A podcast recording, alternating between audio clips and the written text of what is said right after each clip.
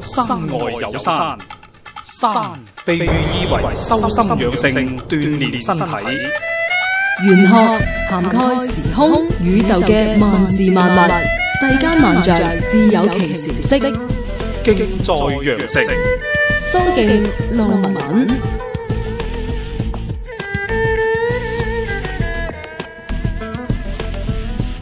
星期日嘅競在羊城哈，繼續歡迎你嘅參與。咁啊，坐喺直播室嘅嘉賓啦，相信你係一啲都唔陌生噶啦，就係蘇敬師傅。蘇師傅晏晝好啊！係你好啊，你好啊，文文。係咁啊，我哋又見面啦。咁啊，嚟到星期日呢個時間呢，咁啱先喺我嘅誒節目貼當中呢，亦都已經有唔少嘅朋友入咗嚟㗎啦。咁啊，好想啦同阿師傅傾下偈嘅。咁啊，各位呢，想同師傅喺節目當中傾偈嘅朋友，記得嚇喺新浪微博呢個誒微博當中呢，就去關注 DJ 路文文。馬路嘅路文呢，就係文明嘅文。關注咗我嘅微博之後呢，就關注敬在羊城嘅呢張貼，點擊評論啊兩個字就會有機會呢，喺節目當中同阿師傅傾到偈㗎啦。咁另外你直接可以喺新浪微博呢度咧，嚟關注蘇敬老師，江蘇嘅蘇敬係尊敬個敬嚇，師傅。係你嚟好，啦嗯我哋事不宜遲啊，直入主題嚇。好噶好噶，誒、見到呢一位叫做強少啊，強少咧就係啊 R 誒 IRQ 嘅呢位朋友，佢嗯咧係生於一九八七年，係農曆嘅八月初六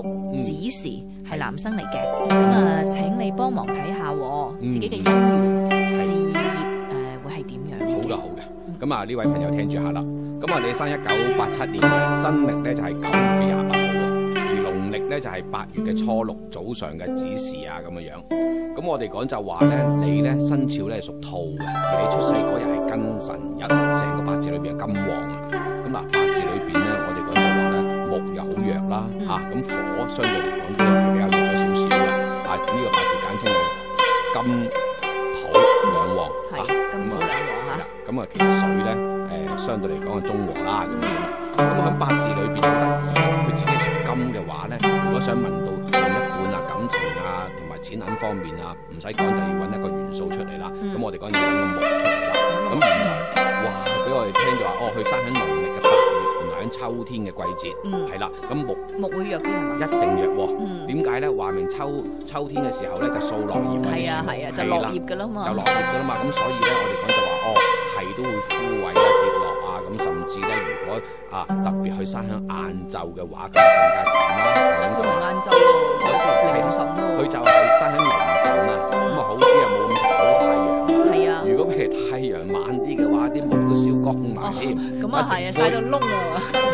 咁所以喺八字裏邊就暗示緊呢個八字咧就哦，原來佢嘅桃花咧唔等於冇，係好微弱啫。咁如果譬如生喺誒晏晝嘅話，更加唔使睇啦，即係求都好難求啦。咁、如果譬如生喺早上子時嘅話咧，相對嚟講咧仲好啲嘅。嗯咁、都起碼有啲水力生下木啦，啊間中都會啊誒呢、個唔啱就遲多幾年又有一個啱咁啦咁樣。嗯咁如果譬如話唔係呢個時辰咁就慘啦。咁但係喺八字裏邊咧都要留意幾樣嘢嘅，因為呢個八字話唔會冇啊嘛。咁既然係咁樣樣，我哋要講一講佢嘅性情先啦。咁佢原來佢成個八字裏邊金旺嘅，原來金旺嘅人咧就義氣抵重嘅。嗯咁仲有一樣嘢咧，我哋講就話咧啊誒，一就外面啊。咁啊各方面嘅嘢嘅。咁仲有一個就係點樣樣咧？金黃嘅人，我哋簡稱叫身強命，就嗯競爭大。咁既然係咁樣樣，如果當你真係識到一個女仔嘅時候，你要要把握機會啊，嗯甚至又唔好過量啊，即係唔好過過於求求 求。 哦，即係唔好太過心急啊，唔即好心急係嗯誒，因為咧，我覺得即係談感情呢樣嘢咧，就要慢慢嚟嘅，係你啦千祈就唔好即係話哇咁，青咁青嚇到個女仔走咗係啊咯係咁啊咯，千祈唔好咁樣樣。係咪其實誒，即係就算揾到女仔咧，都會競爭㗎，即係你會咯睇啱咗，可能係你都會睇啱。冇錯冇錯，因為點解點解會講呢句説話咧？我諗八月份咧，當時咧個天氣嗯，原來越親咧越急嘅。嗯，個人即一急係急親，躁係一急親咧，好多時咧可能就唔識揾誒方式方法啊拍拖嘅即係技巧啊，啊，啊咁啊可能真係好好主動啊，誒個婚姻嚇啊，驚人啊！係啊斟茶都斟得誒好出兩手啊，咁啊好驚噶嘛，係嘛？嗯咁嗰個女仔就好怕噶嘛，本身呢呢啲命咧，一識啲女生咧都會點樣樣咧話明啲啦，嘅呢個意思調翻轉睇啊，睇個女生，哦一應個女生本身佢自己好靠自己。係咁再嚟啊，就係工作上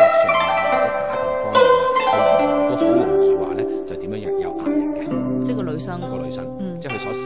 啲新人裏面要識嘅人，都原來會出現呢啲問題。哦，咁既然係咁樣樣嘅話咧，哦，人家識你嘅時候咧，就我哋講就話好老實一句，就要睇住人家可能調翻轉講，人家細心過你啦。嗯，係啦，咁既然係咁樣樣咧，呢、個八字一定要小心啦。即係話識女仔嘅時候咧，啊，一定要清晰啲表達咗自己嘅嘅用意啊，嗯各方面嘅嘢點樣去去去去呢個過程啊，咁啊嗯最好敘述得好好啲啦。係咁至於講到工作方面咧，呢、個八字咁樣樣嘅，嗯喺命裏邊咧，呢啲命咧同財冇緣啊，即係忌咗財啊。哦咁點忌咗財咧？咁樣樣嗱，呢啲命咧都要好靠自己嘅。嗱，記到實啦，千祈千祈咧就唔好話諗住啊唔知屋企人啊咁咁呢個八字咧，第一屋企人幫唔到嘅，誒呃幫唔到。咁而且喺八字裏邊就話咧，屋因為佢年份同個月份咧有沖刑啊，嗯，啊因為係兔兔仔年啊雞嘅月份，咁我哋講相沖啊，逢係咁樣相沖咧，十有九咧喺特別現代咧，就好多時一啲父母啊都好容易會拗下叫啊，甚至嚴重者會分離啊。係，係啦，分離嘅意思就話哦，離婚啦，嗯一係分開住啦，嗯或者一個咧就出差啦。嗯，啊咁，如果成日出差，經常在外，啊係經，常在外咧，反而兩公婆仲係可以嘅。嗯如，果唔係嘅話咧，嚴重者咧就點啊？兩公婆好好嘅話咧，可能其中一個要走啦。咦，係咁，仲找忌添。嗯咁既然係咁樣樣咧，呢、個八字咧就有一樣嘢，佢自己本身有個性嘅呢位男生啊，你而家廿八歲噶啦，咁啊原來八字裏邊話身強嘅人咧就唔需要再用土嚟生噶，咁八字又話俾我哋聽個土都好夠力噶喎。啊！竟然搏命生喎，咁既然係咁樣樣話，哦呢啲命咧，一生人咧就唔係話你唔孝順啦，就係好怕屋企人啊囉嗦咁啊，阿媽講多兩句覺得煩嗰啲命啦。咁既然係咁，哦呢條命如果打份工嘅話咧，唔襟做。啊哦，嗱呢、個世界好得意。因為你去聽唔入人哋嘅建議，係，因為點解咁講咧？呢、個世界啊，邊個都好啦，做乜嘢行業都好啦，啲老細都好緊張啊，即係希望你肯定做好啲啦嚇咁樣樣。咁但係人都唔中意俾人管噶嘛，係咪咁講啊？咁但係咧喺八字裏邊咧，呢條命咧就係、話前期做嘢係麻麻地，係麻晚年之後，我哋講年紀大先越做越好啊。嗯，咁所以咧，誒、要留意幾樣嘢，包括而家咧行啲運咧都要注意。啱啱今年先至轉入誒廿八歲啊，嗯啊，咁我哋講之前行嗰個運咧，佢呢個後生仔都好早出嚟做嘢㗎，係啦。咁啊喺十八歲至到廿七歲前咧已經入咗個事業運程啦。咁啊喺呢個八字裏邊咧，嗰、個十年裏邊咧，雖然唔一定係喺十八歲就做嘢嚇咁樣，咁但係咧咁嚟咁去啲工作，哦，即係呵做一做就可能唔啱。嗯啊，，或者係顧慮好多，我都唔想做路咁，或者係俾人家炒咗路咁。哦，咁啊，呢啲命咧就係、要留意啦。就算你真係仲係做住未喐過嘅話，係覺你自己會覺得係發展唔到嘅。哦，咁咪適合邊行啊？咁適合邊行咧？呢啲命最好係靠語言啦，因為其實我哋講就係語言當水嚟啦。嗯，啊，要發揮啊，派或者技能啦，啊咁樣或者走動行業啊，批發業嘅物流啊，揸車啊咁之類嘅嘢啦。嗯，咁啊最理想啦。咁如果唔係嘅話咧，反而呢個八字咧，誒、你係坐定啊喺度辦公室啊，除非你曾經後生嘅時候當過兵啦，嗯，啊或者係做過醫啦，咁啊或者係誒、學金融界嘅嘢啦，咁、嗯你反而咧就會嗰啲，誒改變咗好多。如果唔係呢個八字咧，就一生人咧都哎呀反反覆覆啊，哦，啊甚至仲有一個八字最就嘅忌財啊，哦，忌親財咧就點啊一埋到嚟啊誒因財而累事啊。嗯，啊，又可以解釋因女人啊，因爸爸而女士咁樣都得嘅。哦，係啦係啦咁樣，咁好多人成日都問嘅，點解會因爸爸嚟女士嘅啫啊？嗯咁啊有啲人好得意嘅，或者老豆人就好好啦，嗯嗱，因為呢個八字就話個木咧就係哦啊好直嘅，嗯，咁老豆咧其實咧係好辛苦一個人嚟嘅，係其實都幾好嘅一個人，但係可惜一樣嘢就係咧，哦，一就可能工作方面咧，人家喺嗰個時代裏邊咧，啊冥冥中咧，我哋講就話壓力大啲啊，或者點樣幫佢唔到啊，咁或者好心做壞事啊，哎呀仔，不如我介紹你嚟呢度，可能係最唔中意去嘅地方。